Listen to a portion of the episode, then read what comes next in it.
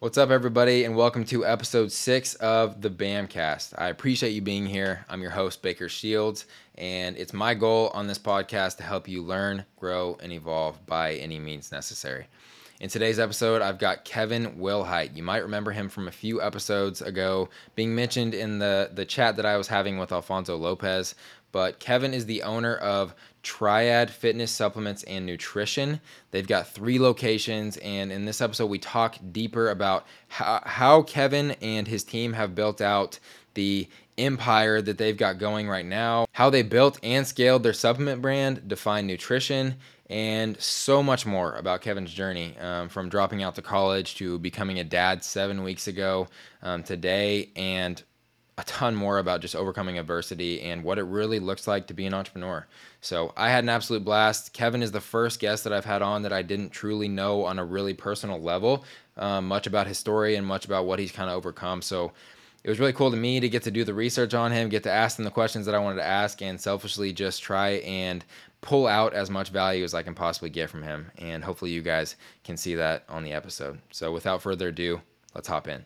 All right, Kevin, I am super excited to talk to you, man. Like I was even telling you before we kind of pressed record here, I I feel like you're somebody that I have a lot of concentric circles with, right? Being like Chad and Alfonso and Anthony and like all these other guys, Ryan, um, which a bunch of people that that uh, obviously you work very closely with, but I don't feel like you and I have really gotten the chance to talk on on a deep level. So that's selfishly, I'm kind of really looking forward to just dissecting your brain a little bit, seeing what I can pull and learn from, and and just talking about your story. But I think even in all the research that I was doing to kind of prep, because you're kind of the first guest that I've had on that isn't somebody I know on like a super close, intimate level as a as just an entrepreneur and as a friend and everything. And I'm hoping to uh, hoping to get to that point and hoping to share what I can and, and kind of look at what we can all learn from from you and all the things you've accomplished, man.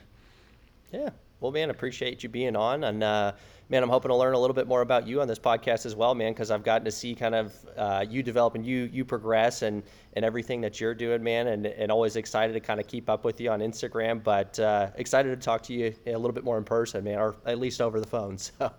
Yeah, absolutely. So um, I know you kind of have dubbed yourself and um, your podcast even it's it's called the unsuccessful entrepreneur. Mm-hmm. What does that term mean to you? I would say it's got a it's got a couple of meanings. I would say the first one is is really where it, it kind of stems from when this was back in 2018 and we were we were going into our third year of business with uh, Triad and Define Nutrition and uh, the partners that I started off with um, that were with me for the first two years had gone to go pursue some other things. I was taking on on on everything myself, and we hired some employees and was and I was definitely just trying to kind of figure things out and and kind of get past this point because we had definitely hit a decent plateau pretty early on uh, in into our first two years of business. Uh, so it was still very much a time where we were struggling to just kind of get things up off the ground uh, you know, constantly worried if we're, if we're going to be able to pay the bills or not. And yeah. and I was I was listening to and watching a lot of other very successful people, and and and how they got to the point that they're at now and, and trying to take advice from them and i kept hearing a lot of them talk about you know their struggle years and and how they got overcame certain obstacles and and and their mindset going through the whole thing and it was and maybe it was a little bit overly confident, but I was like, I know I'm gonna make it one day. Like I know we're gonna we're gonna make yeah. it big, and I, I still don't know if I would say that today, but at the time, especially, it was like we definitely have not, and but I feel like I'm in those years that these successful people are talking about. I'm in these these years where I, we're struggling and constantly dealing with problems, and and the stories.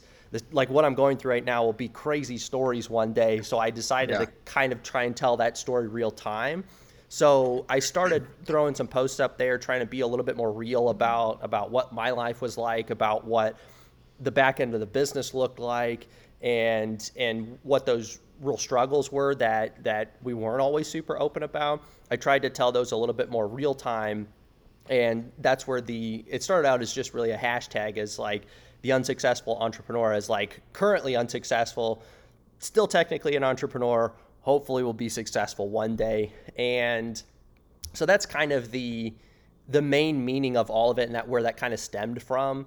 I think I think where it it it it, we may change it up eventually, but where it's really still stuck is is we we still I don't know if we'll ever get to a point where we really feel like all right we've made it. We've now we're good. Now we can now we can stop. We're we're as big as we want to be. You know yeah. we're now successful.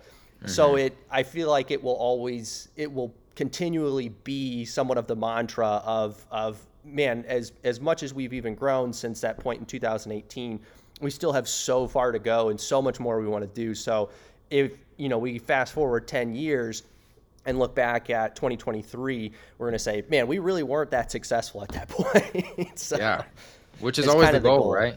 Yeah, yeah, yeah. absolutely. So we, uh, you know, I had Alfonso on a couple of weeks ago, and we we talked even a little bit about you, and and he even described you as he's like Kevin's a robot, dude. Like that guy does not stop. Um, but I also think that you mentioned a few things of of what he and I talked about in that conversation, which was Chris Williamson, another podcaster. I mean, he talks, you know, huge podcaster. I, I don't want to just like, you know, diminish him down to just a podcaster, but um, huge podcaster, right? And he's talked to, you know, thousands of, of high achievers at this point, and he, I think he, he even uh, he dwindled it down to like a couple of different traits that all high achievers have and it's usually they have a superiority complex which you talked about in that kind of like blurb right there. You talked about you always believe you know this is maybe just me being crazy but i always think that i'm going to make it. Like we're going to make it at some point. Um, but another very key trait that he has noticed in almost everybody he's talked to he talks about um, the having a superiority complex like believing that i can achieve this but also believing that i'm not doing enough right? Like i'm not there yet right? And so it's like a weird coupling of a superiority complex, believing that I, like I alone, I'm destined for more, I'm meant to achieve more, I'm going to achieve more, but also I'm not doing enough, I'm not there yet, I've got further to go. So it's like a very weird kind of um, yin and yang going on there. Do you, how do you feel like you manage that in your own life? Uh, sometimes better than others. sometimes yeah. it's definitely stressful. Yeah. Um, man, I think I think the one thing that's that's kept me sane, um, even from early on all the way until today, is is having something that something new that we're working on to implement that's that's exciting. Where of course, as we've grown, we've had to implement more systems, especially with having uh, more than just one location. We've got to put systems in place to make sure the things that I was doing on my own back in the day are now being carried out by everybody else that's in charge of those responsibilities, uh, and a you know a laundry list of checks and balances within that. But at the same time, you know we've been doing that. You know we've been doing a lot of the same thing this entire year. Yeah. But what what's you know if we just did that, who's to say we're not going to do the exact exact same? And you know if we have to quantitated it as, as far as our sales go, who's to say our sales won't be the exact same as next year? So the thing that keeps me sane is is constantly or at least at all times having some sort of project in the works whether i'm actively working on it every single day or not but some kind of something that we're working on temple and i'm like this is new. It could be a big hit. It might not be and a lot of them haven't haven't been. And yeah. man especially early on it was you know we were trying you know, out of 10 new things we were trying, only one of them would work out. But as long as we're trying something, we'll figure out what, what does work and what doesn't work. And, and that's what's kept me sane. It's whenever we get stagnant of like, fingers crossed, hope we grow, even though we're just going to keep doing the same thing over and over again. Uh, that's, that's where I started to go a little bit crazy. That's for sure. So uh, always having a new project, something new we're, we're implementing is, is keep, again, whether it works out or not, at least keeps me sane. So.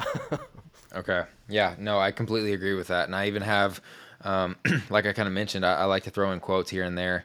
And I usually like to do that towards the end. But what you just said perfectly encapsulates this quote. So I kind of want you to expand upon it. Um, but one of the quotes that I wrote down specifically for you and all the research that I've done on you and your your journey so far is growth is not automatic. If you're going to grow, you got to grow on purpose. What does that mean to you? Yeah, I would say, man, that definitely goes right along with what I was talking about, man. Um, yeah, it's uh, I I can I can t- definitely say firsthand that you know even when we implemented everything that we thought would would help us grow and and, and continue to grow, um, it's uh, it, it it definitely not a whole lot will happen if you just sit there and hope the things that you you did once eventually pay off. As is Absolutely. I at least for us, our experience has been we always got to be trying to find something something more to do, something new to do, something something to improve on. So um, yeah, yeah, man, I I definitely would say it kind of goes along with what is it the Albert Einstein quote of of uh, the definition of insanity is Yeah, doing the same doing the thing same thing. Yep. twice and expecting a different result. That's I, that's kind of what that means to me. If you were to kind of sum it up a little bit. Definitely. I mean, we so so Mike and I's company AR Funnel, which is basically an acquisition and retention software for for fitness coaches. We we run into that kind of mindset a lot of we even have some people that come to us with the idea that you know this software is something that I can just press the on button on and then I just get leads, I just get clients, I just get growth, right? And you can have the best systems in the world, like what you're talking about, but if you're not still growing on purpose, if you're not being purposeful with the things that you're doing to acquire more business or to bring in more people or to service your current client base or customer base better, you don't grow still you know? You can have this cadillac of a thing but like if you're same thing with with the, as a fitness coach you know? I know you have a big history in fitness is you can write the best plan of all time but if the client doesn't approach it with intensity and and the right kind of execution to it they're not going to get any they're not going to lose the body fat they're not going to gain the muscle um, it, Right. it, it doesn't matter unless you do it on purpose Right, absolutely. And man, kind of two parallels to that as as I know with with working with some people just kind of lightly more than more than really intense like uh, some of the coaches that we know like Chad like I, I don't Yeah. work nearly on a level I've never worked on with someone nearly on a level that he does but I know um, from working with the people and even working with my own own stuff is is if I keep my my training and my my dieting consistent like obviously it has to be consistently there but if I don't, if I'm not working to improve it or, or make changes or kind of go through seasons or ebbs and flows of it, I tend to, to stall out and not see a whole lot of progress. Uh, and man, I where I think that really parallels to business is is man, even if you do create something that that is the Cadillac of the industry, um, number one, you know where it it's going to be awesome at first. Everyone will will probably get a little bit used to it, and and even if they don't, man, there's going to be competition. There's going to be other people that are trying to create something just as cool, if not a little cooler. So you got to Yeah. be got to be one step ahead, man. A hundred percent, a hundred percent. So I knew this was going to kind of happen. I think we can. I think we can go back and forth all day on some of this stuff, but I want to tell a little bit about your story. Okay, so I've got a few kind of like points in time, I guess, that I want to call out and just like take a window into your thought processes, like what you experienced. Um, so I was able to find in your in your history on Instagram, you you made a post with you and Alyssa, and you posted the exact date that you would have graduated from college. Talk about why you chose not to do that and what that looked like for you. Definitely a very pivotal moment in my life. Um, man, the the story really starts um, while I was in in college. Was at it was at Missouri State, and that's that's where Alyssa and I met, and we met at, at a very pivotal moment in in my life.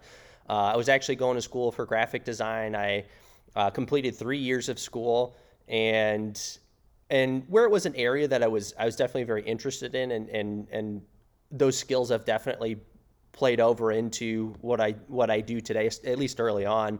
Um, is um, it wasn't something that I was I was overly passionate about, and I was doing enough to make decent grades, but I just I just didn't have that fire underneath me, and in gosh, what year would it, would it have been? I want to say it was 2013. Uh, Thomas Oglesby, who manages our Yukon store, he helped open up the Norman store. Huge, Yeah. plays a huge role at the company today. He got a job at uh, a place called Supplement Superstores in Springfield, Missouri, where Missouri State was.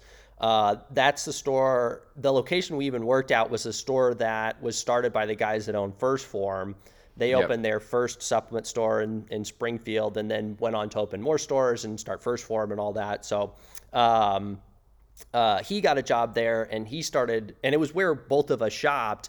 And we had friends that worked there and really liked liked the company a lot. And he started kind of diving into like why the company is so much cooler than uh, anywhere else and why why it made so much sense in supplement retail. And then he really started getting into all the opportunities that they provided and upward growth and this and that. Um, our even our our manager uh, from that time ended up going and opening up his own franchises in Kansas City with someone else, and I I think they've got like eight locations or something crazy now. But Wow. um, Wow. But that that lit me up. I was like, I like that is just something I'd be pumped to do. Yeah. So pretty much immediately, I was like, how do I get a job there? and um, applied and and was working with the guys there. Eventually, got hired on when they needed somebody. And I did I did one semester where I was working at supplement superstores and uh, and going to school. And then then we had summer break, and I got to just do full time at supplement superstores, and I got to put in extra effort. I got to do things within the community and just pour everything I had into it. And I was putting, not gonna lie, I was putting a lot more effort into that job than I was in school Yeah. and then school was about to start up again and and I was like I just I just don't want to have to split my time again. I just I love the opportunities here. I love the day to day. That ended up being a pretty awkward conversation with my parents uh, about me dropping out of school after three years uh, to go work at in supplement retail. and, uh, they definitely were not super happy about it. Um, and and they eventually kind of lightened up. They, I think they could tell how excited I was for the opportunity there, uh, and and understood and, and kind of saw how how happy I was uh, pursuing that. So they eventually said, you know, I don't know what this this will end up looking like, but but he's at least happy right now. So Yeah. it is what it is. Um, that um, so I didn't I didn't go to school my what would have been my senior year. Obviously, Yeah. Alyssa did go to go to school. We met we met right around I think it was a month after I started wor- um, working at supplement superstores, and Alyssa. Um, uh, so Alyssa's going to school. I'm working at supplement superstores and not going to school. I think I was technically enrolled, but I didn't.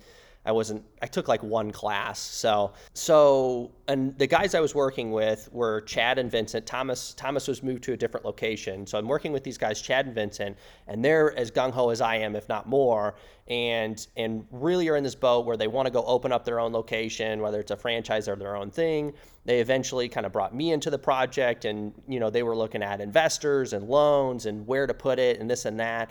And eventually we ended up landing on, hey, we're going to go open up our own thing. It's going to be a, like we want to do it in Oklahoma City. You know, we're pre-approved for a loan, but we have to get you know all the final approval for everything. Um, so it's you know this whole thing that's building and getting more momentum and getting becoming more and more real. Um, and I can remember I was I was working working in supplement superstores this day where the one of the guys I was working with, um, Vincent. So it was Chad and Vincent, the guys I was working with, were, were my original partners uh, at Triad. Yep. And uh, I was working, and I got a call from Vincent. It was either it was either a call or a text from Vincent saying we were approved for the loan, and and you know obviously pumped up about it and everything. And then I later that day I got off work uh, mid midway through the day and went to Alyssa's graduation with her mom and sister.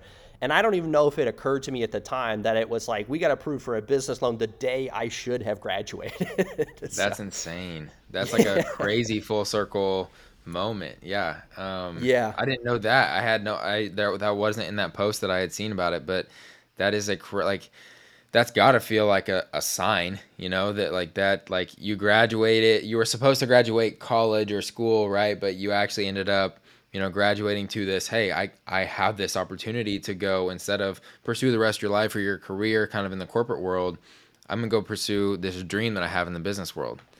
Yeah, yeah, absolutely. And it's yeah, again, I don't even know if I it was such a crazy whirlwind of a day and and such a crazy time that I don't even know if I realized that that was the day I was supposed to graduate until like a year or two later. Um, Wow. But needless to say, my my parents started to, to really kind of see the vision there and, and what what we wanted to do and, and, and how we wanted to build the company and have, have definitely come around since. So I, I took a pretty um, different path than I think they were expecting. It made them a little, yeah. a little nervous, but, but they are unbelievably supportive today.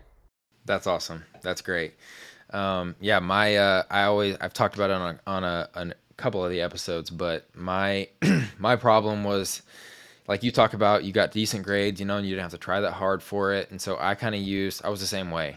You know, I was getting the A's and the B's and you know, a couple of C's here and there depending on how hard the class was, but it was like if I had to cram and learn the entire class the the week before finals or a couple days before the um, you know, the exam, like I kind of had that ability to hyper focus and and be fine, right? Like pass and be fine. And so I kind of justified sticking it out in school. Um, and I, I, was an entrepreneurship major, funny enough. Mm-hmm. Um, but I kind of justified sticking it out in school because I'm like, you know, I it's not that hard. I can still I'm still doing my own businesses at a very small scale, albeit, but I'm still doing all of this and and it seems to be working out. And I, I met my wife in in college as well, so I kind of always I had somebody the other day I was telling about it and like I don't really think it was probably worth the investment and they were like didn't you meet Kinsey there and I was like yeah I guess that was like the main thing that kind of came out of that Kinsey and some some good friendships and um and they were and like well degree, if, right I did get my degree, yeah, but I've never used it once. so I've uh, I've uh, I've never like applied for any type of a job. It's all been like off of you know relationships and and opportunities that I've kind of seized. But um, the the person I was telling about, you know, I, w- I probably shouldn't have invested that much money in it, and they were like, well. I feel like if you told most people they could invest, um, you know, whatever it is per semester, if they can invest in, you know, the 60K it is to get a degree or whatever it is, um, and pay and get a wife, like an amazing wife, and three or four great friendships, like they would probably take that. I'm like, you know what? You're right. Like that was that was worth it, I guess. You know what I mean? That was the biggest thing for me because I, I have, you know, three years of school paid for, but but not even a degree. But it it put me on a path where I got to be around like minded people and and it introduced me to to that opportunity in the first place where if I wouldn't have gone to school, man, I might still be hanging out with with my friends that I went to high school with just Same. screwing around and working some hourly job, man. Same, man, same. Yeah, I, I grew up in very small town, Oklahoma, so we you know that was kind of like the path. Like you either you went to um, you know a company in a factory that was like local or you went to college. Like those were the two paths. And um, yeah I, I, feel the exact same way. So i know you you mentioned okc you guys were looking at different markets and everything. I gotta ask like why did you land on okc specifically for for triad?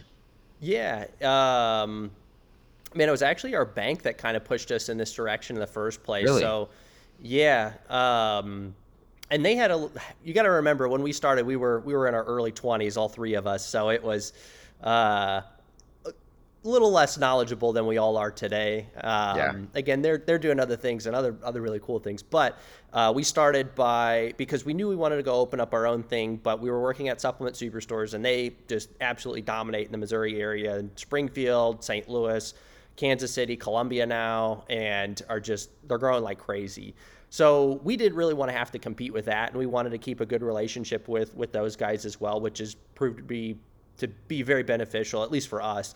Yeah, um, makes sense. So we kind of we're in this boat where we got to get out of town, but we really can kind of go anywhere. So we pulled out this map. It was like a grade school map, and and started just looking at cities. It, this was in the back of Supplement Superstores, the very first one actually. Uh, sitting sitting in the back there, looking and just like pointing out cities, and we're like starting kind of in the area and some smaller towns, and then it was like, well, what about some of these bigger towns? And then we got crazy with it. And we're like, well, like why are we limiting ourselves? Why not look at some cities on the West Coast and the East Coast? So what we tried to do because we were in the process of working with our bank to get this loan right is they knew we were going to have to move, but we didn't have an idea on exactly where we where we wanted to go at the time. So we decided to pull three different cities and and um, and give them kind of and do some research on it, and then kind of let them see what they were up for because they they might not be up for every anywhere that we were wanting to go. So we looked at um, Oklahoma City, obviously, uh, was yep. one. Denver was another one, and Miami was the other one. and Wow. us all being all being and again we're trying to we're trying not to put ourselves in a box we want to get a big sure. range and of course being young 20 year olds we all were like let's go to miami man that'd be Yeah, dope yeah. that sounds fun. Though. We- We could have some opportunities there. Yeah. uh, for for a few different reasons, I'm glad we didn't do that, man. Yeah. I think I think the the biggest thing that that the bank saw was was you know because we did all this research on all these different cities was hey guys the one city that that doesn't have that isn't doesn't seem overly saturated with supplement stores is Oklahoma City. Because like Denver and Miami we were able to list list you know all these different stores that were there. And of course like, we're young and ambitious and we're like well we could take them out. Like you know we could go up against them and this and that. And it's like well like why do that if you don't have to you know? Absolutely. Yeah. um, and and I think they knew a decent about about Oklahoma City for whatever reason as well. And uh, gosh, at the time the statistics were I think it was two thousand, roughly two thousand people a month were moving to Oklahoma City. Uh, they knew about how much it was growing and how many opportunities were there, and they were they were very big on hey guys like let's let's look look more into Oklahoma City. So we decided you know sure we'll look into that. I had never been to Oklahoma City at that point, and we're like let's just make a trip. So we we scheduled with a commercial real estate agent to kind of check out some spots, you know, have him show us around a little bit, uh, and we ended up meeting with a guy named Nick Gray, who's still a close friend with us, um, or of, of mine at least. And and he grew up in Oklahoma City, so he's able to kind of kind of show us the area, you know, the development, you know, how things how things had progressed over the years, and and show us some spaces as well. And and we we pretty much fell in love right off the bat, man. Just the overall feel of it. Um, you know, for those that don't know, we we moved into kind of the Quail Springs area, which is a very new new area that's constantly being developed, constantly new stuff popping up over there. So it was it was really exciting to be part of something that seemed like it was blowing up.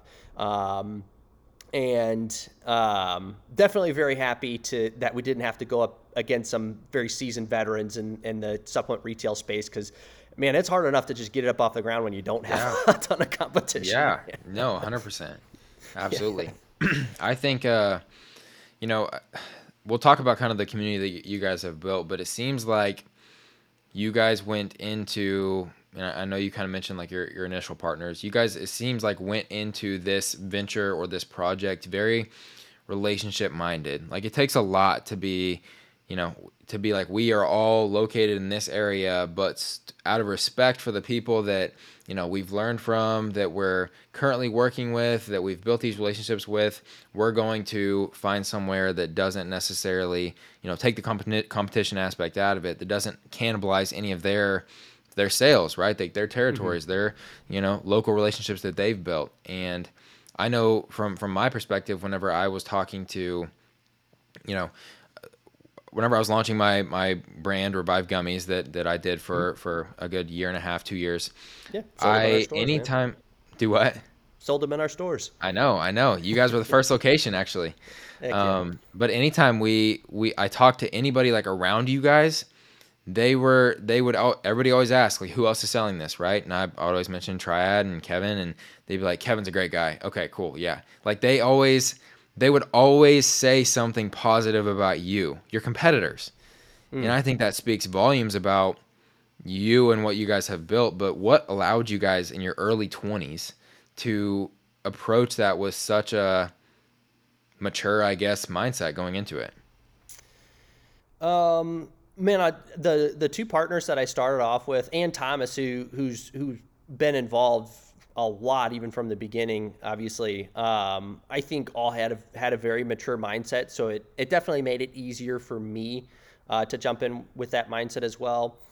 I think a lot of it stems from from supplement superstores as well. Um, they the business itself gen, generally had or tended to have a, a very very mature mindset when it came to at least competition of of being respectful and and um, and I think that a lot of it stems from I think we realized too um, watching some other other places whether it was even in our industry or not but watching some other places um, kind of badmouth or, or, or use dirty tactics against against Yeah. their competition and it only made them look bad to be honest man like For you sure. know when, if if i'd walk into a place and you know again not even supplement retail but like walk into somewhere and you know and they have bad things to say about their competition it's like man it only makes me think a little bit less of of this business Yeah. and it- more than more than i really think less of the business that you're talking crap on so sure. um, I think we had that realization, and I think that uh, again, a lot of that stemmed from from supplement superstores, kind of learning that lesson. I think um, again, all the partners were very mature as well, so we were able to kind of jump in with that mindset. We didn't have to learn that lesson the hard way, luckily. Um, but yeah, it's we learned pretty quickly that, or like went into it with the mindset of, man, if we if we talk if we talk crap on anybody else, man, it only makes ourselves look bad. So Yep, 100%. I, I agree with that wholeheartedly. With with you guys getting here, okay, I want to kind of like on the on the storyline or on the timeline, like you guys got to OKC. Like what happens next? uh, realize that we didn't know nearly as much as we thought we knew. yeah, yeah, I imagine. Um, yeah, I would say. Um, so we got to move to Oklahoma City. It was next to impossible to find even a place for for ourselves to to move into like a rental house because Yep. we didn't have jobs, and nobody wants to rent to four people without a job. Yeah, without proof of Um, income. Yeah. Yeah, and um, but we, we actually moved into the commercial real estate agent's uh, rental house that he just moved out of. Like total stroke of luck there. Yeah. Um, moved it. So we moved in there. We had we had about three months of build out at the store. Um, even just renting that space was tough. That you know, not a whole lot of people wanted to rent to to a brand new business when not sure how, how it's going to do. For sure. Um, but we had three months of build out. We also were developing Define Nutrition at that point as well because the initial loan included um, a, uh, cash for a number of products to, to launch right right off the get go as well. Uh, man, a lot of just doing like painting walls, tearing up carpet. We learned how to build a wall, um, installing fixtures like flooring, shelving, this and that. Kind of learning all that. Starting to get out in the community a little bit, starting to to hit some hit some events and just kind of get to know people because when we moved here, we again, it, I think it was the commercial real estate agent that was the only person we knew. Uh, so trying to kind of get to know some people. Um, so after three months, we moved moved here in August of 2015 and opened in November of 2015. Um, and um, man, with getting going, uh, it definitely was was a rude awakening. Of we saw some people our first day, uh, but we definitely quickly ran into man, we got to be open every day. And you know, if we met you know 20 people and convince them to come into the stores, and we see 20 people our first day, who are we going to see the next day? yeah. That's a whole other 20 people. Yeah. so, um, so yeah, it was man. We had we had full days where we were open open twelve hours, and the only people that walked in the door were were people delivering packages or checking if we had mail. Like Yep. not a single customer for twelve hours, which was rough, and um, and that quickly turned into okay. If you, the old saying, if you if you build it, they will come. Uh, didn't work out for us. Mm-hmm. Nope, we built doesn't it, work for anybody. yeah. Nope. Um, but we, we we so we started realizing, man, maybe there's more to this than we realized, and but there are certain things that we we know how to do to try and bring people in, and one big one was just going to gyms and setting up a table and letting people try free stuff. Like here's some free pre workout, here's some free protein. Uh, you know, just try these out and great way to just meet people, let them try stuff that that we, we sell in store, and hopefully they come by and visit us and shop with us and support us and help keep our doors open, right? For sure. That's, that's Um, how I met Alfonso, actually. He did that at Yeah. Kaizen, and that, that's where I met him. Heck yeah, man, that's awesome, dude. Um, we we planned on doing that um, some. We quickly realized, man, we've got we've got no customers, not a whole lot of money, and but we got a lot of time to be able to do that. So that quickly turned into, man, we were doing we were averaging over over a one sample event a day, and um, and we did that for man, probably about two years. Uh, we wow. were doing a, a, sample event every single day because that was kind wow. of the man. It didn't cost us any money. Um, you know, very thankful to all the gyms and, and people that let us come out and, and pass sure, free stuff yeah. out. So like Chad letting us come out to, to Kaizen and pass out free stuff is like unbelievably helpful to us.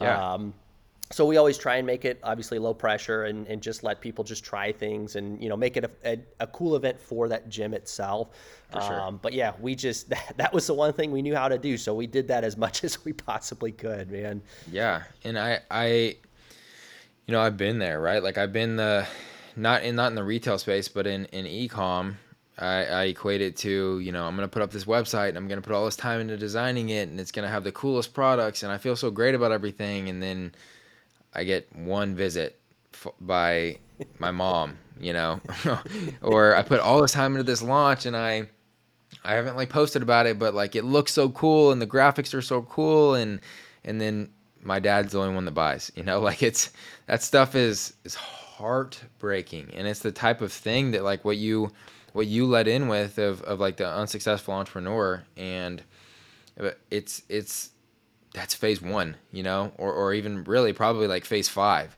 you know, because mm-hmm. phase one is the getting the loan, right? And then it's the three months of store build out. And then it's the where the hell are we going to live? And then it's the, you know, it's like all of that stuff. And then like to go through all of that pain and work and long hours and then to have those 12 hour days where not a single person comes in the door that's not trying to sell you something, deliver something, or take something like mm-hmm. it's not a it, it's it can be demoralizing, right? And and it's it's part of what makes what we do as entrepreneurs so fulfilling, but also what makes it so hard to to do for most people to, to stick mm-hmm. with.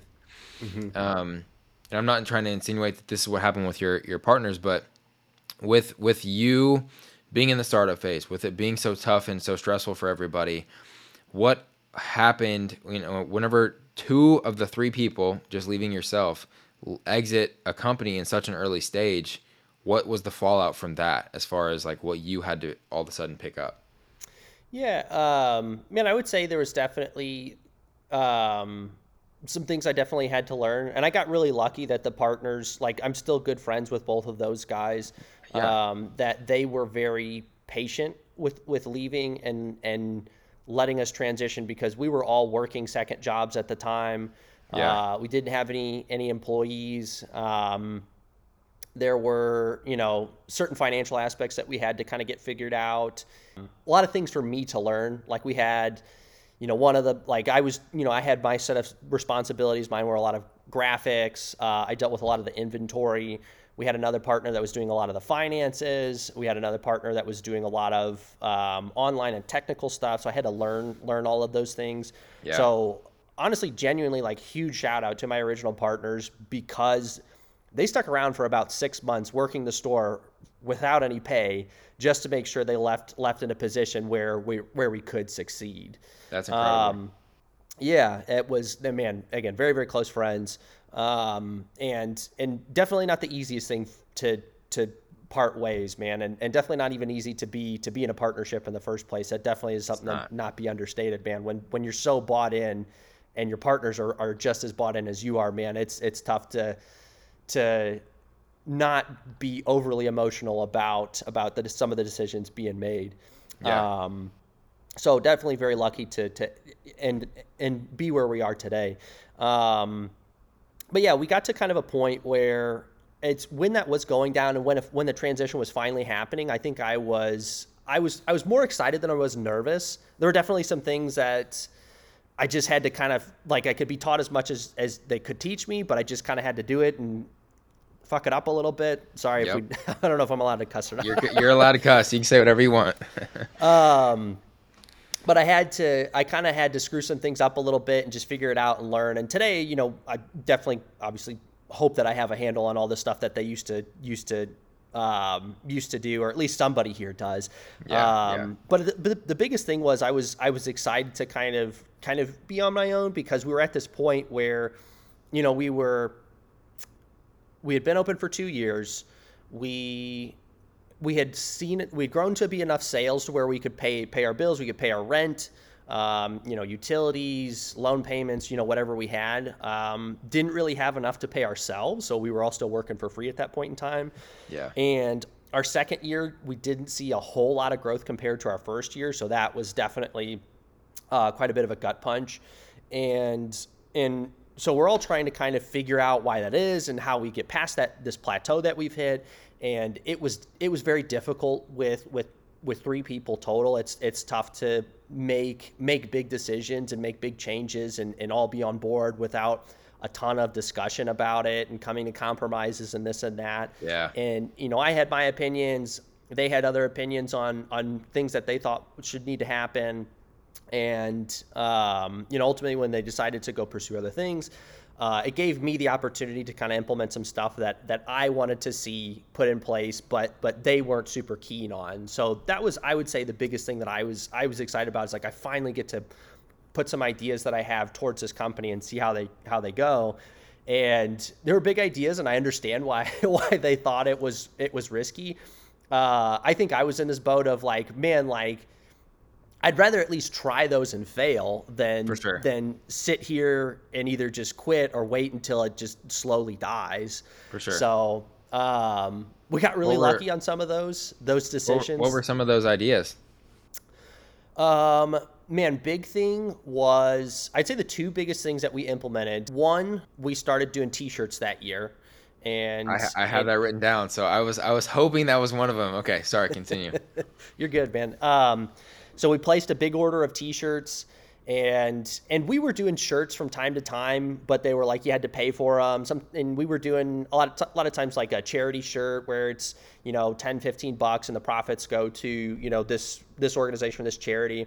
Um, but we started doing we really went all out on on uh, what we call customer appreciation shirts, and and we still do some orders of those today because we genuinely appreciate the the people that that come into our doors and and just wanted to show that and and hook them up with the shirts. Like you don't have to buy a shirt. Like let's just just hook you up. Like man you're spending sixty dollars. Like I can I can hook you up with a shirt that costs us ten bucks.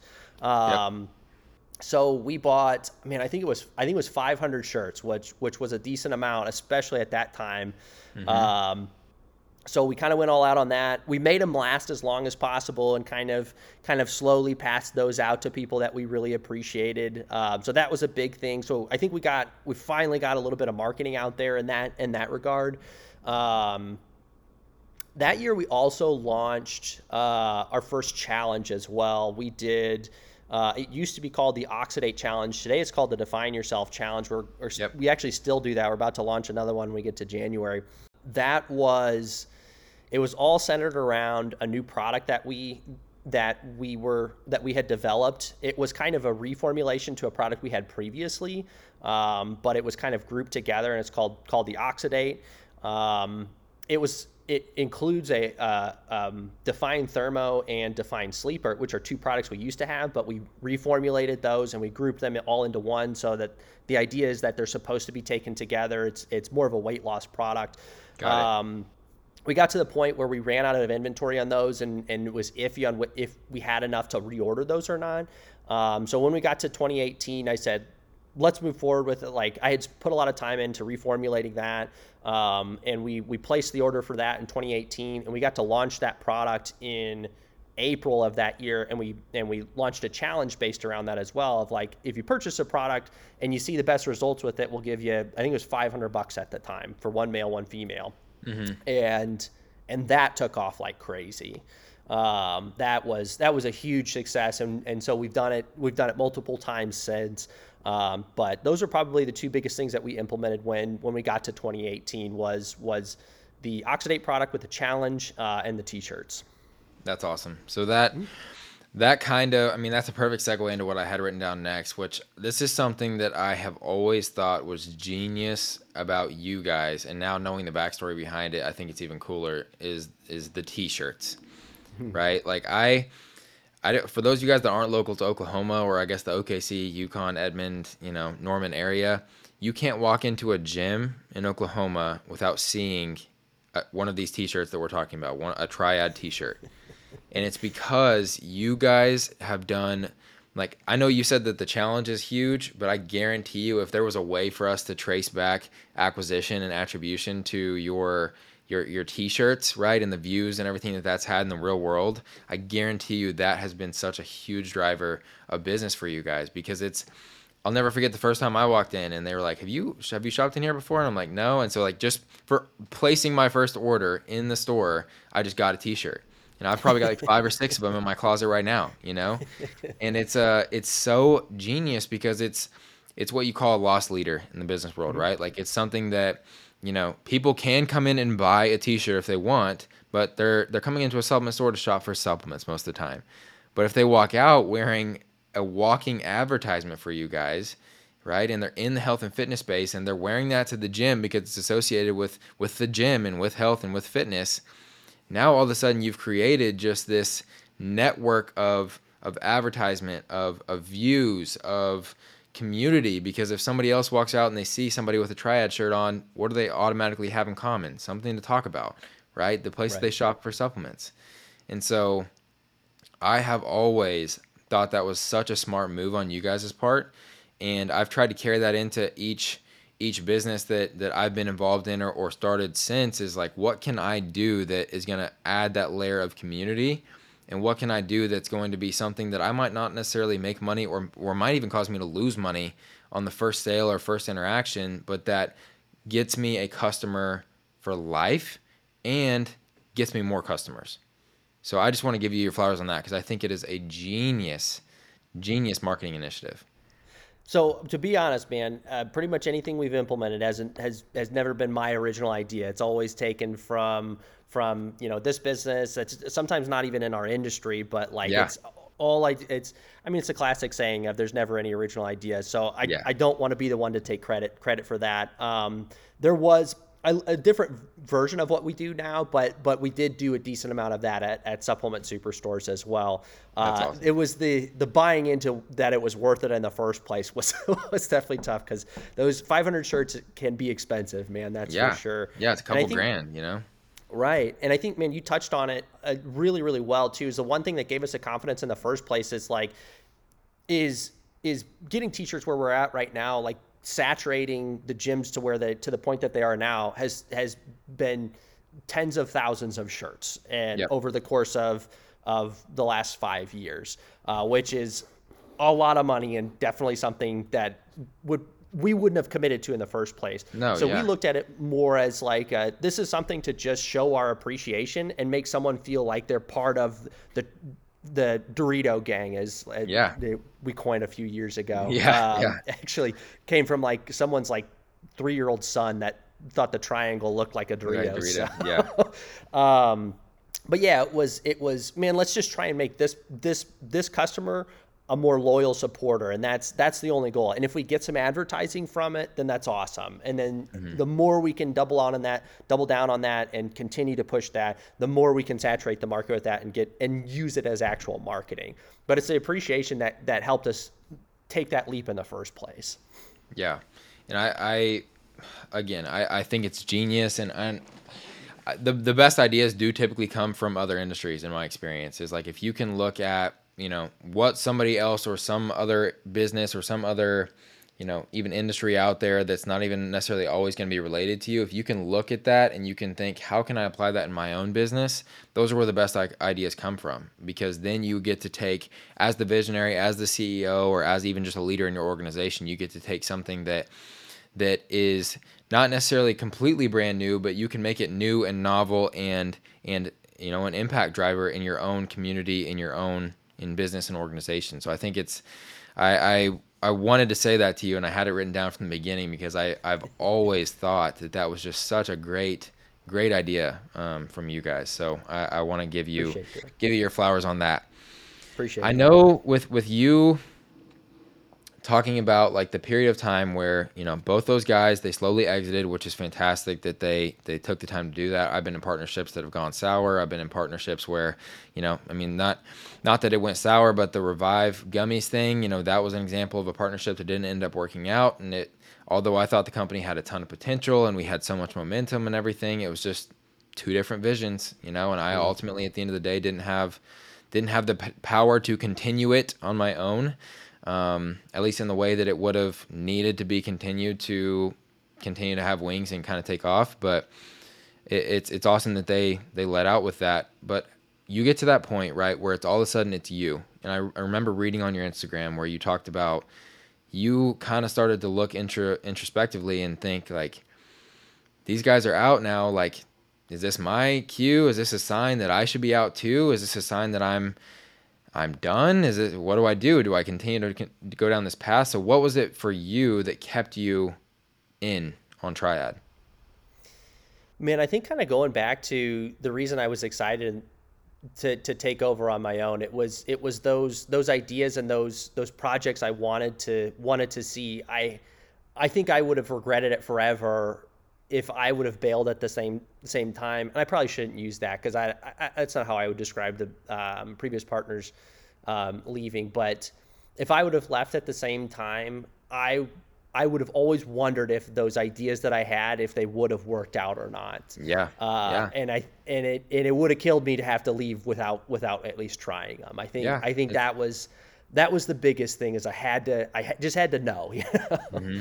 No, that's part that's part of it of being a creative and and also it's the sunk cost fallacy too. You know, like that mm-hmm. was so, what was so hard about with me for revive was like I have to live the rest of my life now thinking about how much we accomplished in such a short period of time and where we all were and like all the we still get DMs to this day and people are like where can I buy you like I can't find it online anymore I can't find it in my store that I was shopping at and I'm like you know it breaks my heart every time because I I never will know what that could have been you know and now I'm mm-hmm. seeing creatine gummies pop up left and right and I'm like that could have been us you know like they're capitalizing on some customers that we could have had and so um I, I can resonate with that for sure and I know I saw another post and I, I even like screenshotted the caption because I thought it was so powerful. But it was a it was basically a selfie and it looked like you had had um, you know an eno- emotional kind of like weekend and you talked about you you know it was just you at this point as in, as far as leadership and you mm-hmm. had a couple of employees by the sound of it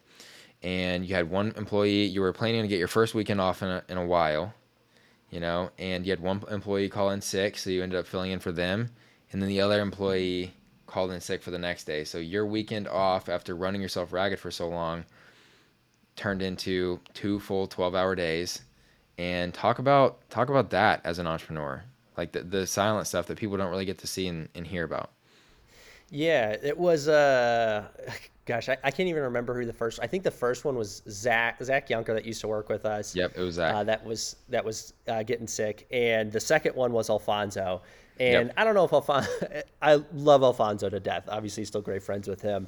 Um, he just had a knack for his timing, at least on that. was just because uh, the weekend off was essentially it was, it, I think it was just a crazy week where you know I had all my regular back end responsibilities that that take up a certain amount of hours, and you know it's not it's it that that doesn't even include working the store, taking customers, keeping it clean, restocking all all of those tasks. Um, so I'm covering for another employee for a lot of that week. So a lot of my back end stuff is getting pushed off. And, and so my, my weekend off was supposed to be me catching up on all of that and, and doing yeah. stuff like placing orders that has to happen for us to continue to operate. Right.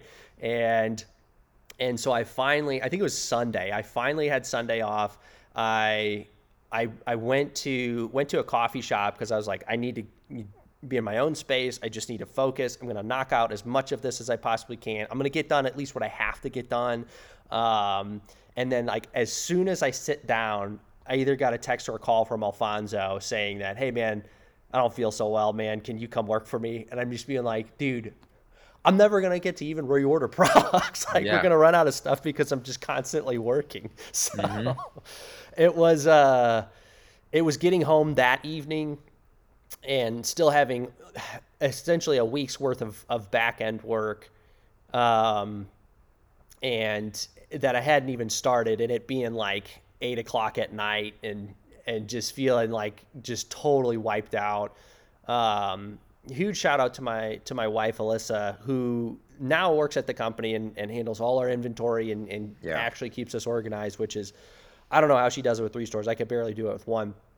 But uh, um, she jumped in, helped out as much as she could, took as many tasks as she could. I'm pretty sure she's the one that ended up placing placing orders that evening. We stayed up until two, three in the morning, got everything that had to be done, made a plan for how to how to accomplish the rest of it, moving into the rest of the week. Uh, but yeah, that was um, as far as the a feeling of overwhelm, being overwhelmed. I think that was that was about the peak for me. that's yeah. that's the most overwhelmed I've ever felt. So, but it's so.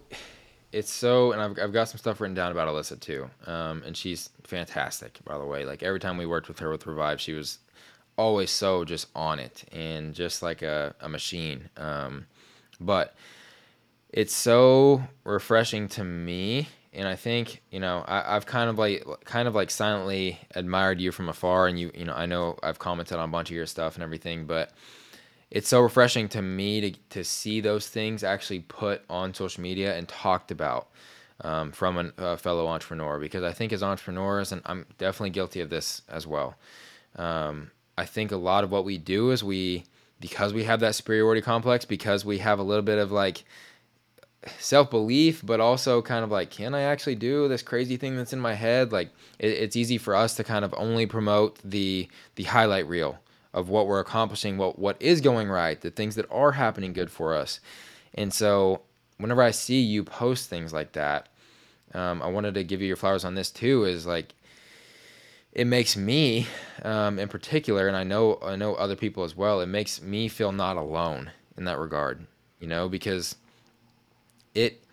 I've had those weeks, and I've had a few of those weeks recently. Right, of we're we're pretty much we're still in the startup phase for for what Mike and I are trying to do, and it's it's real easy to constantly justify like I've. The only reason that I stopped working at this point is is for Kinsey, is to hang mm-hmm. out with Kinsey, right, and be there with her. That's my wife's name. Um, mm-hmm and and it's I've told her before of like she's like what are you what are you gonna do like while I'm gone or if I've got a trip or while I'm going to visit my parents and I'm like I'm gonna work like I I, I only stop like whenever I I know that I want to be like that husband that I that I that she deserves quite frankly and so it's so refreshing to me though to just see that there's other people that feel like to feel that I'm not alone in the in my suffering right? Because as an entrepreneur, we have that specific complex of, for some reason, putting ourselves in those situations and where we can. A couple of people are down for the week. Like you've got to, we've got four or five people in our company. You know, I think actually like six now. But if two people are down on my team, guess what? Bakker's workday goes from 10 or 12 hours to 16 or 18 and you know i'm the one that's talking doing all the client fulfillment all the client management. Mm-hmm. so i want to what enables you i guess to to share more of that side of things and be the the unsuccessful entrepreneur publicly? Um, and why did you start doing that? Yeah um, i would say man i think one thing that definitely helps and, and that post in particular will probably be a good example is i i took that picture that evening and then you know got to work uh, but I didn't post it that evening. I took that picture knowing I, I'm I because I could feel it in the moment. It's like this was the first time that I feel so overwhelmed that I don't I don't know if I'll be able to accomplish to, to accomplish everything. Is the task, you know yeah. it, me and, and and pretty much everybody else here has always been like, man, if if you know if I've like I'll figure out the time. Like I won't sleep tonight. We'll get it done. We'll do whatever needs needs to happen. Like I've you know pulled my fair share of all nighters, but uh, that was the first time I was like I don't know if I am capable of it, and that's that feeling was pretty daunting and that's when I I, I kind of recognized I was like this is the first time I've I've really felt like this. So I, I took that picture, but I didn't I didn't commit to posting it until a week or two later until I had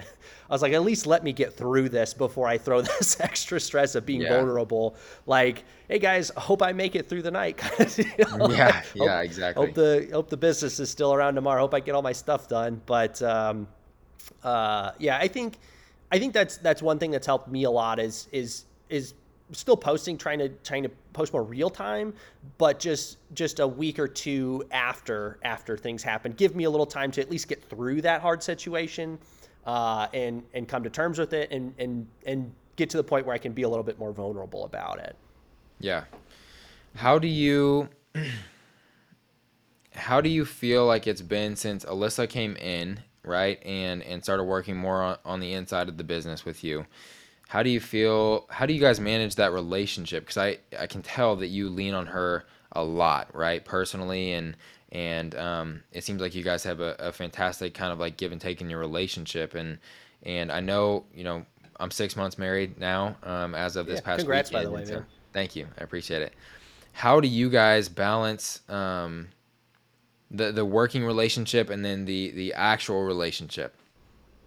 Yeah, um, it definitely there's a lot of gray area to it. That's for sure. One, I've got a lot of trust in her, and that a lot of that stems from her just helping out in her free time because she was, you know, in the first three years of business, uh, she was she was working another full time job, and Yeah. um, especially when the partners left, she would help out on on nights and weekends sometimes, and um, there was one particular time where I gave her gave her about a about two days worth of, of stuff for, on my to do list and just said, hey, you know, whatever you can get done, awesome. You know, just just go for it. I've, I've got to do my own thing, and and she knocked all of that out in about an hour, Yep. and it did it all probably better than I could have, and that's what definitely gave me a lot of trust and and started talking to her about potentially coming to work full time. Yeah. Um, but yeah, so that trust was definitely definitely big in the first place. Um, and two, it's it's it's definitely constant work. Like it's never something that just gets. It's sometimes easier easier than other times, um, but it it still definitely takes constant work to keep a good mindset towards the whole thing. Uh, because at, at the end of the day, it is it is one big company, and, and decisions have to be made, and and it's not it's not possible for one person to make all the decisions and, and, and I know that and I have to pass those along sometimes. But sometimes if there are, you know, different opinions or different decisions that need to be made, someone needs to step in and, and make certain calls. Uh, and that person usually ends up being me. I rarely have to do that. That one can, can sometimes be tough yeah. because um, she can have a very strong opinion about something, and I can I can definitely be on the other side of the coin about that. Um, but I think there's a mutual respect. I think there's there's usually an understanding of of you know sometimes there's been a lot of times where she knows better than I do, and I and I I will go into it knowing, hey, I, I really think we should go a different direction with this, but you know what? Like I'm gonna let her her make make the decision here. Um, but I think she also has a decent amount of respect going in the opposite direction of of I think at the end of the day, like someone's got to make the call and and um and and I guess I don't know really really where it comes from, but I at least I know I get a decent amount of respect from her uh, Yeah. when I do do have to kind of step in and make decisions. So, um, but yeah, it's it's not something that that's ever gotten to the point where it's like okay we're good now, but uh, Yeah. it does it does take constant work.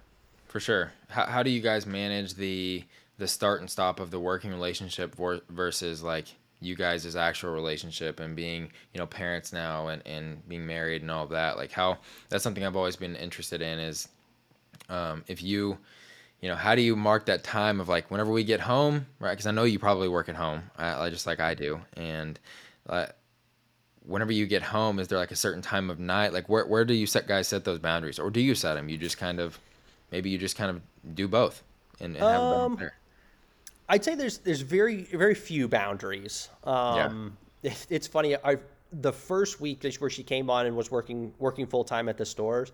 Uh, when we got home, I still had things I wanted to talk about that were work related, and she respectfully told me, "Hey, I'd rather not talk at, about work now that we're home." Yeah. I said, "Fair enough." Uh, you could tell her excitement built after about a week or two because I was being very strict about not talking about work at, at home. And then she started bringing up stuff that she was different projects she was excited about. And I was like, wait a second. I thought we weren't supposed to talk about work when we got home yeah yeah which and awesome from that point on I- think it's i think it's because it's overall it is a project that we are both excited to to work on and build and grow. Um and and so it, there is a lot of gray area and, and both of our responsibilities are you know neither of us are, are on shift. We don't clock in or clock out. It's um, you know, taking care of responsibilities, especially with with the baby now. It's taking care of responsibilities when when we get the time, or as things arise or things happen. You know, it's a lot of answering questions, working with people that are working. So, um, her probably even more than myself, but she's she's pretty much constantly on call with people asking her questions. I don't know how many she gets a day. Um, there are a few a few times uh, that that I know at least I've done, and I think she's done as well. Of hey, you know, I think I think I'm just kind of tapped out. I think I just need a little time to to not think about work. If we've got if we've got a second, could we go the rest of the night and just turn a movie on or just talk about something else? Or and and that's yeah. pretty rare. Um, again, because I think we're both we both enjoy enjoy what we do quite a bit. Is is we're excited to talk about it when we get home, especially because we don't we don't we don't always work together. Like today, we're both at the warehouse. Um, but we're not always in the same place every day. Where I'm sometimes bouncing around to different stores. Um, you know, sometimes I'll be at the warehouse and she's she's working from home or this or that. So it's it's a little nicer to reconvene. We've both been working on the same thing all day, different aspects of it, and then get to kind of reconvene at the end of the day and like, here's what I did, here's what you did. So yeah, I think that's important. I know I know I've talked to um, you know several couple, couples in entrepreneurship, and it gets from what I've seen is like it gets really tough if you're working on the same thing side by side the entire day and then you go home the same time. So you're spending like you're waking up together, breakfast, work for 12 hours, lunch, dinner, like everything, and you're like, oh my gosh, I just need to get away from this person by the end of the day. um, and so it seems like you guys are doing a great job of of whenever you do have your own tasks and everything, it, it essentially becomes pretty normal to the to the average situation of like you guys kind of get to reconvene and talk about your days at the end of the day and your days just happen to be both on the same mission on the same company just different aspects of it which i think is is super cool. Definitely helps us out a lot. If we were working on the same thing all day long it would be it would be a whole other challenge for us that's yeah, for sure. I bet so. I bet so. Um, we kind of hit on it a little bit earlier and i know you talked about your, your initial loan even had this built in which i had no idea that it started that early but talk about your your brand define um, your, your supplement line. Talk about what was the vision behind that and talk about where that has kind of scaled to today. Yeah um, man there's been ebbs and flows to that whole company itself man. Um, we the reason we first launched it was was triad was was the vision first. The store was the vision first. And we got to the point where we were bringing in other brands and other products and we, we found out there's a little bit more red tape to the industry than, than we realized. You can't just yeah. bring in anything. Not everybody even does wholesale, uh, or there's different exclusivities, this or that. So we didn't have as much access to good quality products as we hoped we would. And and even some of them that we did, it was it wasn't exactly what we what we wanted to see. Like it was like, well, it's good for this, but you know, it would be better if it had this in it, or if this was changed and and even sometimes when things were really really good you'd watch them change over the years like their formula would change and it would be good one at one point and then not so good at another point. And it just it just was a really a feeling of like man i don't know if we could provide the best service and triad if we don't have that that type of brand in the store which is where define nutrition was born as it it will always be exactly what we would want to recommend to certain customers when they come in. Now when we're working with, especially like pre workouts, will be a good example. If everybody likes a little bit different pre workout, so and we know our pre workout won't necessarily be perfect for everybody that walks in the door, but yeah. the certain type of person that's looking for that certain type of pre workout, we have the utmost confidence that that's going to work for, work for them the way that we want it to. Um, so that's where that brand really kind of got going, and, and where we we actually ex- um, increased the the amount we were applying for on our loan to to cover those products. And and when we first launched, we we got to do. I think it was 11 different SKUs if you include wow. all the flavors. So it was like six different products, including the flavors. It was 11 SKUs. So it was a lot right off the bat. Um, yeah. We didn't make enough to reorder a lot of those. um, and we had to we ended up switching up manufacturing. Minimums went up uh, to to increase the quality, increase um, a handful of aspects as far as that goes. Um, so we had to actually scale back quite a bit. uh, we had to focus just more on Triad. We got a little bit more access to some good quality brands. Um, so we had to scale back Define to be at one point, I think it was only three SKUs.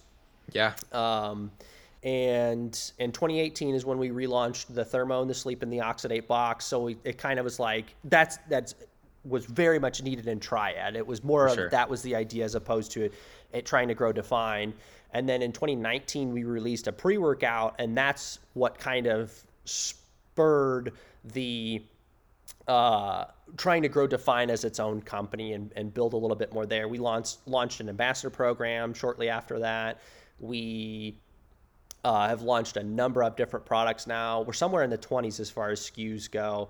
Um, we're starting to. It's really cool, man. We've really for the first time we've got we've got one employee that has 10 hours. They started in store, but they've got 10 hours dedicated directly to define nutrition not triad that's the first time this has ever happened this year uh, yeah. and it's on the wholesale side of things is he's built uh, a number of wholesale accounts um, some in the midwest some on the east coast a little bit and has got a lot of momentum with it so it's it's really cool to see define kind of growing outside of outside of triad so uh, man we've got plans to kind of hopefully get a little bit more d2c going um, but yeah, man, I know that's something you have experience with is is trying to get online sales going is uh as a whole beast in itself, man. And it's not something it that is. that we've felt like we've had had the manpower to even accomplish while yeah.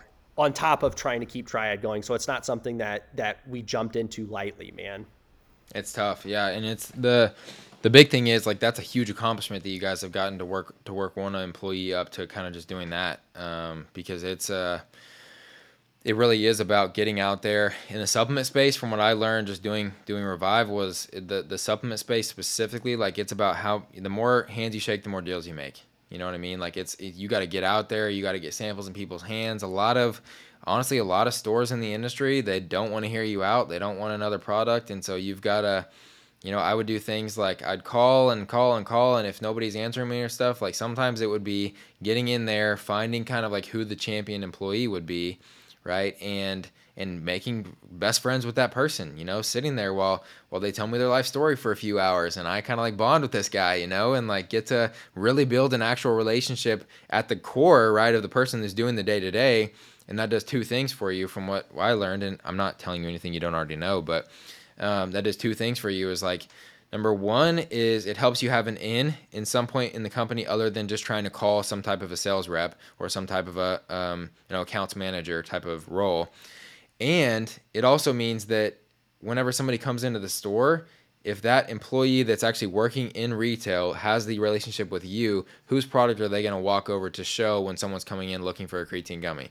You know, they're going to go 100%. show them mine because they like me, right? Not because necessarily like obviously you want to have a great product, but a lot of times that doesn't even matter you know like that's like they mm-hmm. they want to help the relationships that they have in place and so it is a tedious um, very very tough thing to do but you guys are one thing i'll say about you guys is i never once like walked into triad and felt like i was getting like pushed or or force fed defined products you know mm-hmm. like that might get mentioned if i'm looking for a specific thing but it wasn't like it's not like that's your goal is like you guys have a supplement space with a bunch of backup products and then define it's it's truly looking at like you said the customer on a one-on-one basis and what are they looking for what do they need for their specific goals and if that ends up aligning with define hey here's this product like we can back it because we had it created like this is what we we made for people just like you so i've always yeah. i thought that was cool too because i never once got pushed or sold it didn't feel like anyone had a commission on their head for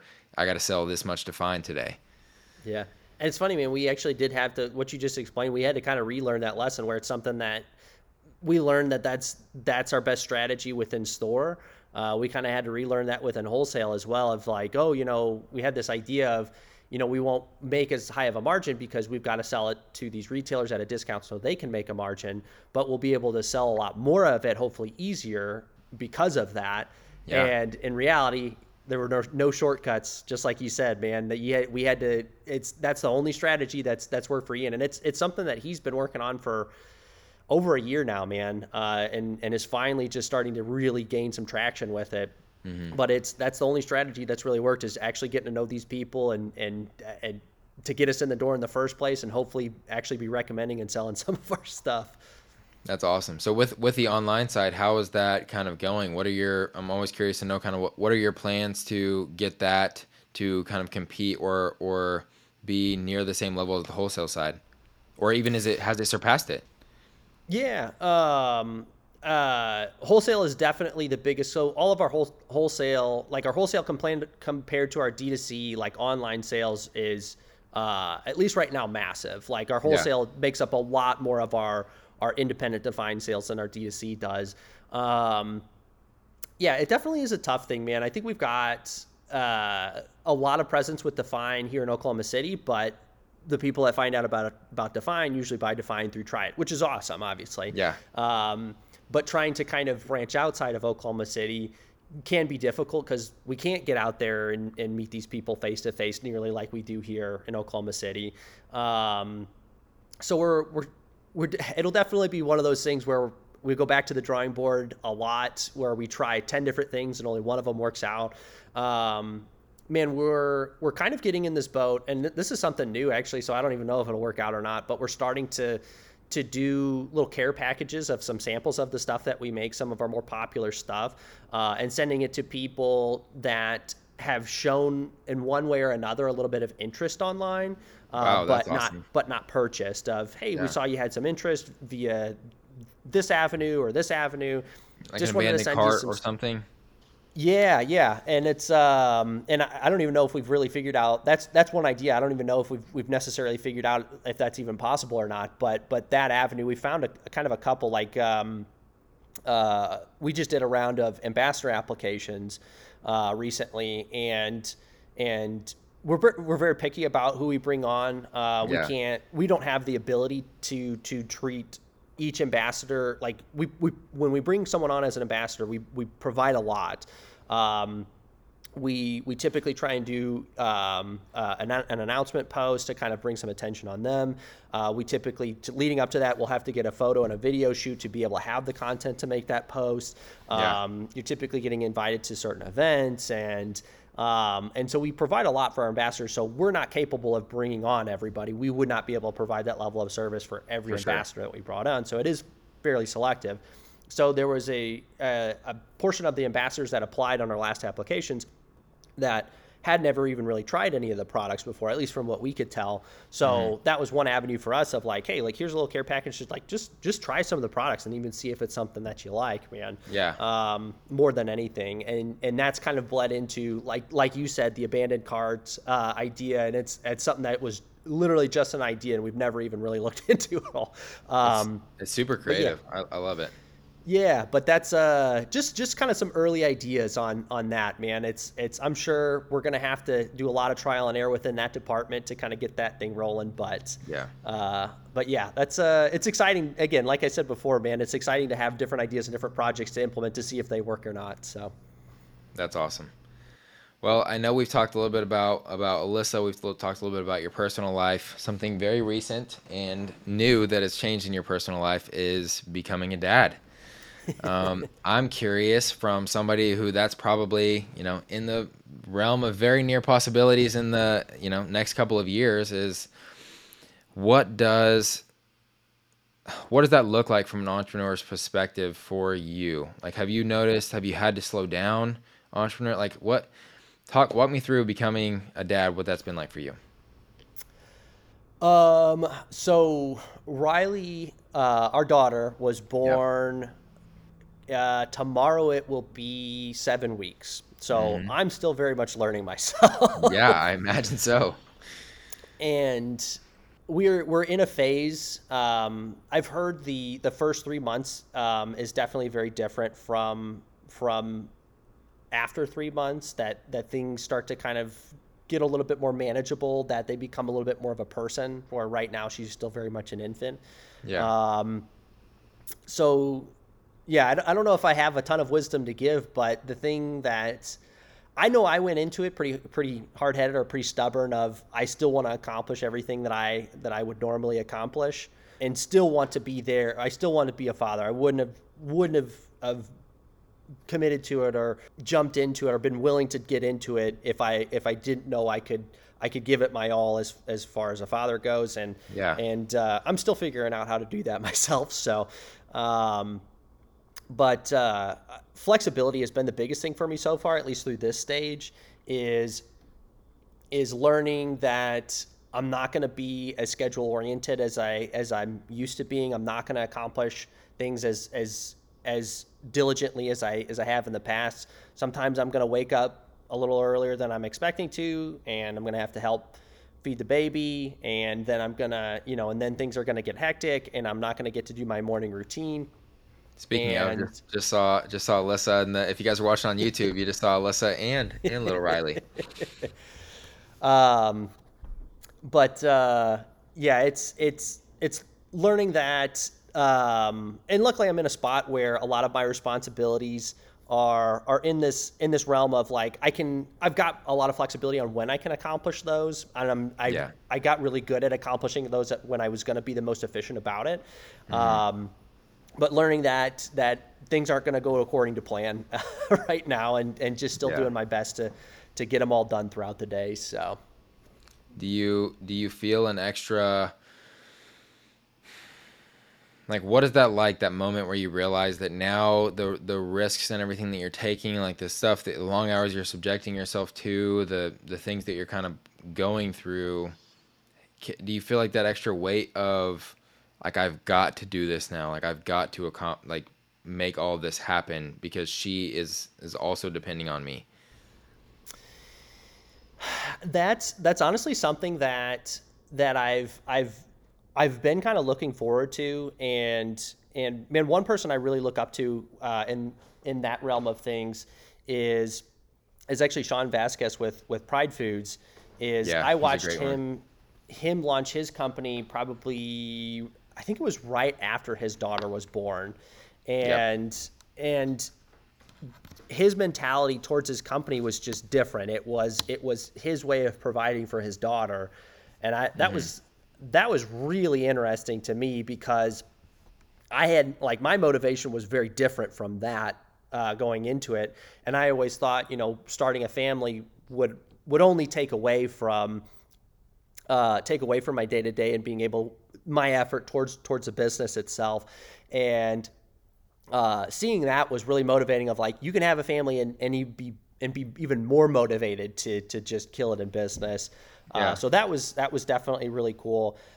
I was excited for that aspect. I don't know that that has fully set in yet, and then I would say that's probably because she still is very much an infant, and uh, you know we're not you know we're not feeding her actual food yet. You know we're not yeah, having to buy. She wears she wears onesies that you know we got for at, at the baby shower, so it's it's it's not an an an ongoing thing. I will say, uh, I get a little bit more nervous about things that could that could potentially hurt our business, be, and it's that started to feel a little bit more personal. Of like, hey, it's not yeah. just my income you're messing with anymore, yeah. and it's not just the employee's income you're messing with anymore. It's like this is Riley's income, and yeah, and, this is my baby girl now. Yeah. Like the company's my baby, but I got a real baby now that I got to feed.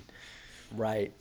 But yeah, I would say not fully fully set in yet, but but it's I, am excited for, for for that aspect, and I don't know how I'll really feel about it when that when that time starts to, to develop a little bit more. But but yeah, Sean is one that I've always looked at um, uh, and admired a lot in that regard. He's that's something I feel, I feel like a lot of people look up to him for, and I mean, perfect example. He actually just texted me back right before we got got on here, but I've been I had asked him to to hop on an episode a couple weeks ago, and it was his answer was very blunt and straight to the point. He's like, "Hey, gotta wait till the missus has a, a day off. I'm, I'm watching the kids."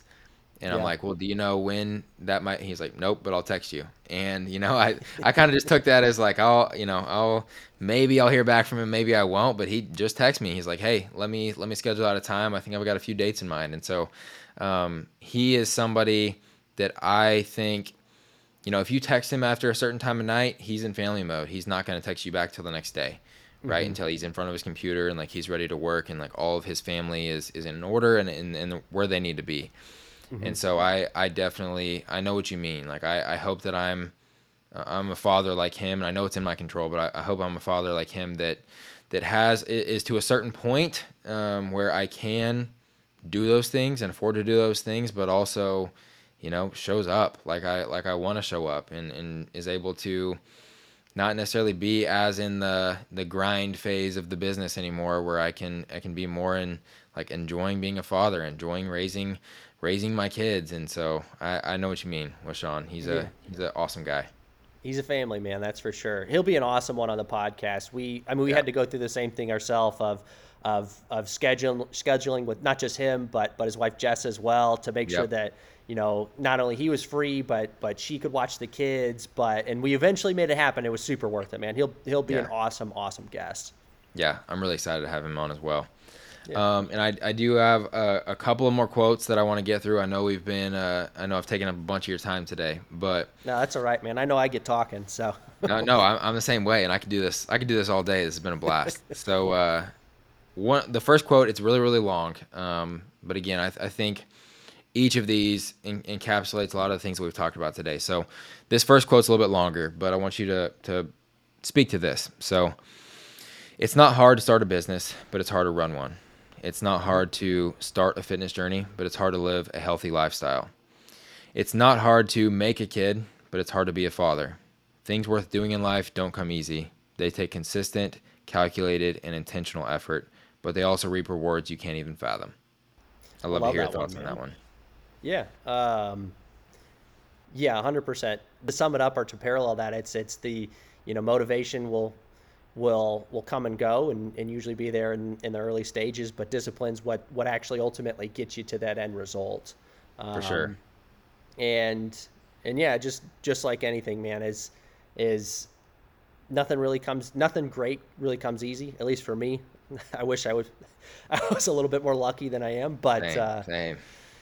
But yeah, man, that's that's that's a really it kind of breaks it down quite a bit more, man. I like that one quite a bit. Man, to and and that I, I, think man especially hitting that that kind of moment when you know partners were leaving and i was taking over on my own it was i think i think the little bit difference in mindset there was i think we were all hoping for the business to take off faster than it did.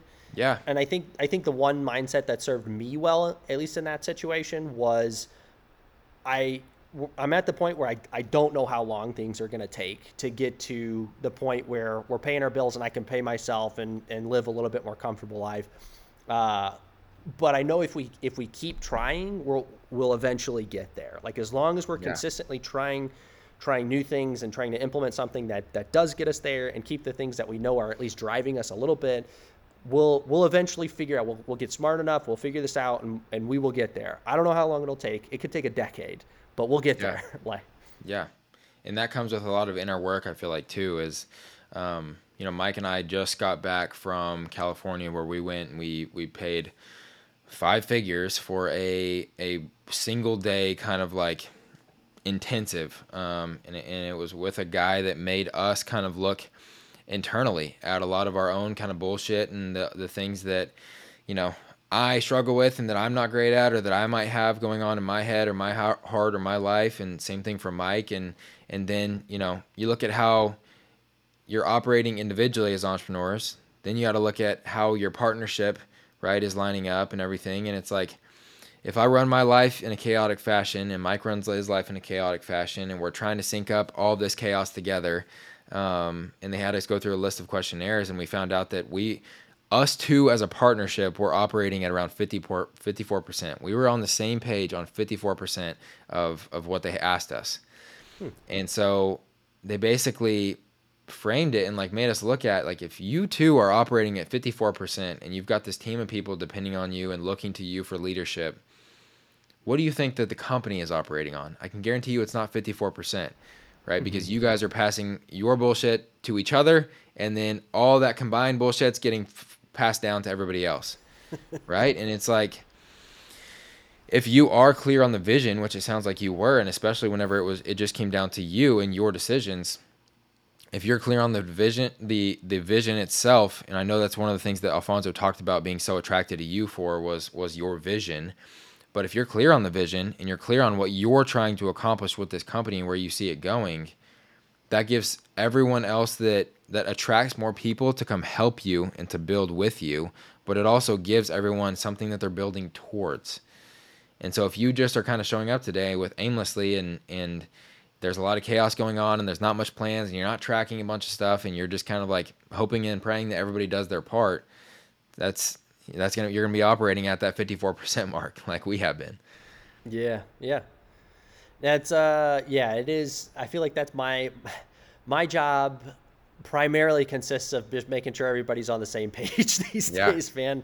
And a lot of times it's me just making sure I'm on the same page as everybody else or making sure other people are, are have enough information to be on the same page as me, man. That's uh that is that that responsibility is not to be understated. No, not at all. All right, last kind of quote for you. Every once in a while, you get the chance to prove you are who the fuck you say you are. And if you don't take advantage when that opportunity arises, you're not. I dig it. I, f- I feel like at least the first part of that quote made me think less about small opportunities, but but what you do when nobody else is watching. That at least my way of proving who who I want people to think I am is is almost always done when I'm I'm working alone and nobody else is watching, or or in moments that are extremely stressful and usually drawn out and how am I how am I handling those? That's that's my way of proving to people that I am who I say I am. Yeah, and and it it's a one of the biggest qualities I think that you can you can't like you have the power to crafting yourself as as a leader is is you have like there's a lot of people out there that that want to be this thing, right? Whether it's they want to be fit, but whenever they get the opportunity to do what fit people do, they don't do that right? Or they want to be a successful entrepreneur, but when they get the opportunity to put in the long hours or or see something or risk it all for this one opportunity that might catapult them there, they don't do it. You know, and, and the same thing you can go you can substitute that situation out for anything. But if you truly want to be what you say you want to be, you want to become who you say you want to become, you have to be seizing those opportunities when they come by because every time you don't, that's a that's we call it casting a vote for that other version of yourself, right? The previous version of yourself, the the non-successful, um, you know, version of who you're trying to become. Like you're casting mm-hmm. that vote, actively casting a vote to be that lesser version of you. Yeah, yeah, absolutely, man. It's and it's I mean, kind of going back to the motivation versus discipline It's like, dude, everybody's motivated to work out sometimes. Everybody's motivated yeah. to do something for their business sometimes. It's it's when nobody else is watching and, and you're not motivated to do anything and you've got tasks that you really hate doing is like that just are going to be part of it sometimes. You're not going to absolutely love every single aspect of it. Are you going to nope. do those or are you going to let those fall on the wayside and, and affect your business negatively? For sure. For sure. All right man. Um, what is next for for you for triad for define? Yeah um, man obviously the fitness industry is is seasonal. Um, we do our best every single year to make to make it less seasonal uh, in the sense that we wish we we do our best to make sure that that people getting in shape and staying in shape are are more consistent year round about it. I think nobody would argue that that would be a really good thing for everybody's health and uh, yeah. in the world. Um, so, but at the end of the day, people are tend to you know at least tend to be a, a, portion of people that are more motivated in the beginning of the year as opposed to the end of the year For um, sure. so regardless of of what we've been able to do so far we typically are busier in january than we are than we are in december. And um, so man really just kind of gearing up for for january. Usually that's where um, especially some of our newer stores uh, if we're going to see growth we we see we see big jumps in january and then it kind of sets the tone for the rest of the year uh, so we usually wait wait until January before we really kind of make any make a whole lot of plans for the rest of the year. I Got know it. I get the question a lot of, uh, man, are you guys opening up a fourth location? Eventually yep. we will. Eventually, one day we we 100% will. Whether it's this year or not, I don't know. Uh, we've got we've got a lot of potential with our our Yukon and our Norman store, which are our newer stores relative to the one that's been around since 2015. Yep. Um, and and they've got room to grow. They they haven't they haven't had the years of experience. They haven't had the years to grow to be what that store is. Um, so the biggest thing for me is is let's let's see if if our last year's worth of work is going to pay off and show us growth in January, and then and then you know depending on what that looks like, then we can we can kind of plan out the rest of our year on on what that kind of looks like. Will we will we be financially in a spot where we can we can go open up another location? Um, you know, how much will we have to dedicate to new defined products? Um, so nothing specific planned so far, man. I think kind of along the same theme line of like same theme that I was talking about earlier is is we will grow. We'll we'll launch tons of new defined products. We'll open up tons of new stores. Um, but uh, in the immediate future, I don't know. We're going to be patient with it, man. We're yeah. going to grow with what we got and make sure that we can, you know, not. we will make sure that we're not we're not getting ahead of ourselves or getting too impatient. So, uh, and making making poor decisions. So we'll. Uh, yeah, New Year will will tell us a lot. I know you guys, um, and just to kind of illustrate the the exponential growth curve that you guys have been on. You know, it took you, if, if I'm not mistaken, it took you three years to open your second location right? And then since then, it's been two more locations and a warehouse, which is where you're at right now, right? So it's it was um, five actually five years of okay. just the first location. So our second location opened up five years after, mm-hmm. or roughly five years after our first location, um, and then our third location was about two years after that. So the gap in time is shortening, which is nice. Yeah. Um, yeah. And um, so the the newest location opened up just over a year ago today, yep. and our warehouse.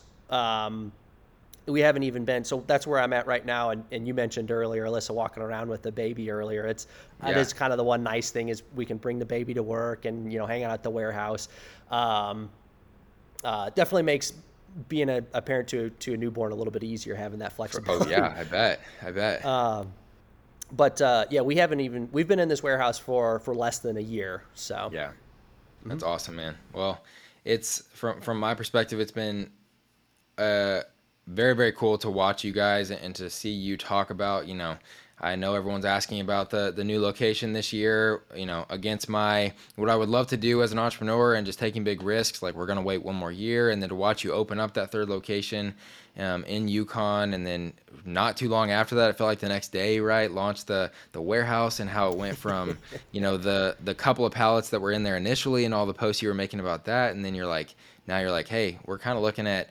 I, sometime soon in the near future, we've we've kind of filled this thing up. We're probably gonna need to look at more warehouse space. It's it's been awesome yeah, to, to watch.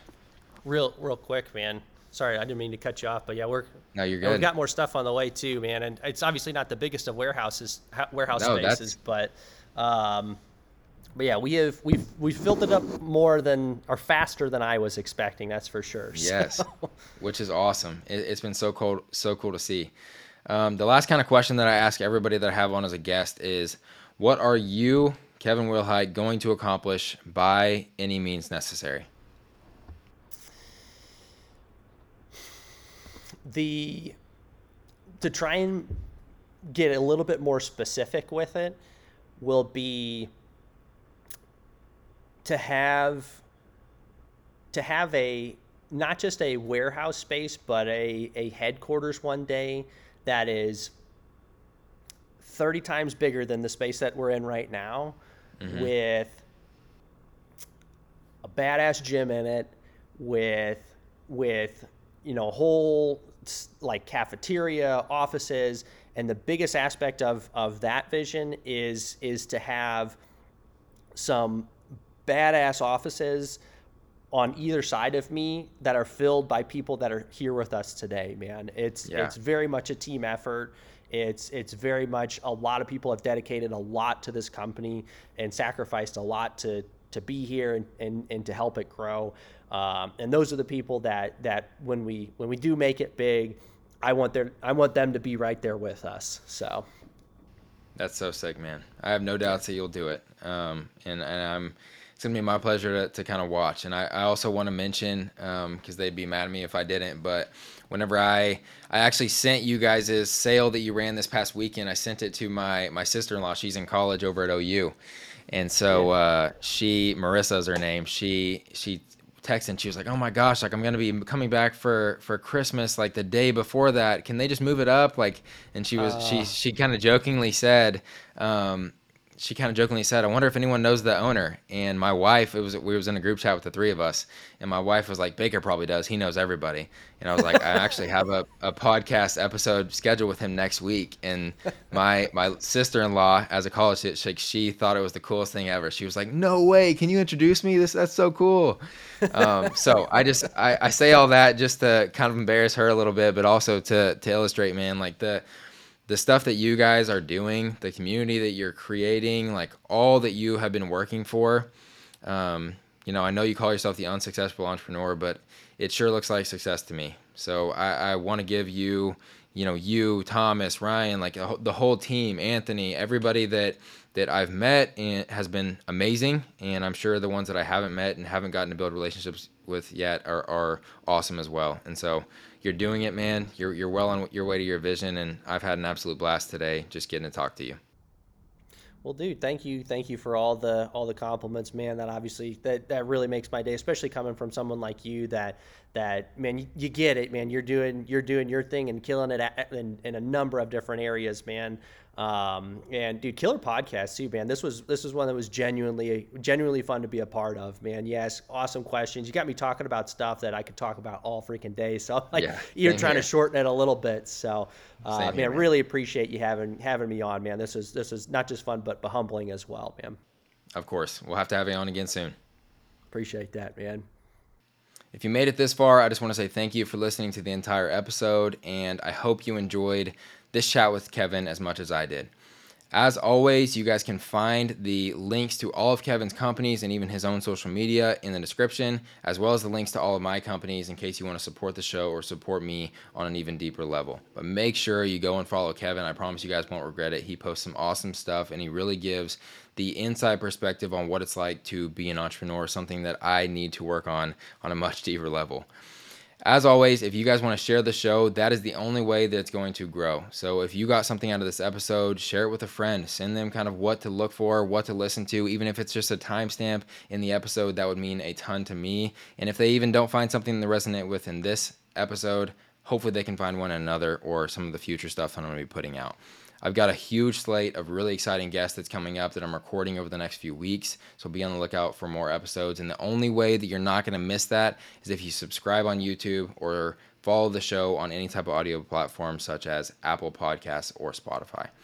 Thank you guys so so much for all the support so far. I've really enjoyed this project and I hope you guys continue to enjoy it as well. Without further ado, I'll see you guys in the next episode.